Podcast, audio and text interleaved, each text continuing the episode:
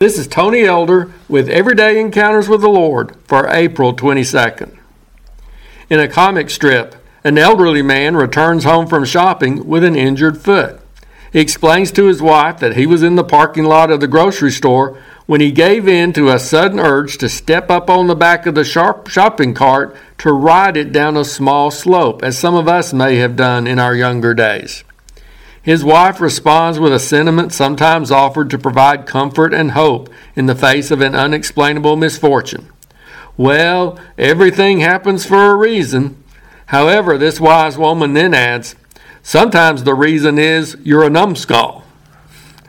This humorous account should remind us of an important truth. While we acknowledge the existence and intervention of a gracious God in our world, we should also keep in mind that He's given us the power of choice. God is sovereign. He is ultimately in control over what takes place in the universe, in the world, and in our own lives. He's working out His will and purposes, and no one is able to keep His plans from being fulfilled. However, God has created us with a free will that allows us to make choices which can greatly affect our lives and futures. Sometimes adverse events occur in our lives not necessarily because they were part of some grand, unalterable divine plan, but simply because we were guilty of making a foolish decision. I usually pay attention to the messages on church signs as I'm driving past them. Sometimes they inform me as to what events are taking place in other churches. Other times, those messages remind me of some truth, inspiring me or challenging me.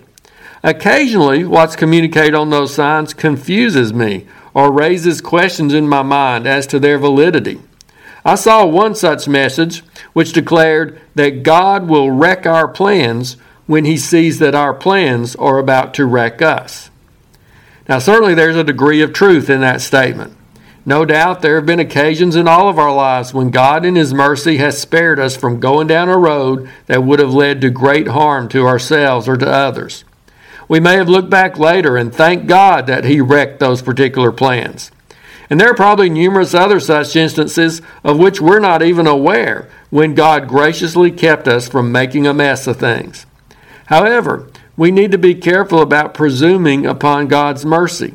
Whether it was intended this way or not, this particular message makes it sound as if we can count on God to keep us from making the bad choices that would get us into trouble.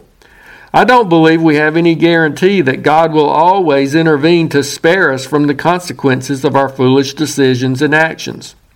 If you decide to hop on the back of a shopping cart, to drive while intoxicated, to pursue an adulterous affair, or to act immorally, God may not stop you. He may allow you to have what you want along with its results. Now, thankfully, for those who love God, he can take even our wrecks in life and work them together for good, as Romans 8:28 indicates. But that doesn't mean he's automatically going to spare us from experiencing those wrecks if we're choosing to go there. If we're determined to act like a numbskull, he may let us. Yes, God is merciful, and he can protect us as he often does but He also gives us the power to choose. So let's be sure we choose wisely. If you're interested, Everyday Encounters with the Lord is available in both book and ebook formats. And now I pray that you'll encounter the Lord today in your own everyday experiences.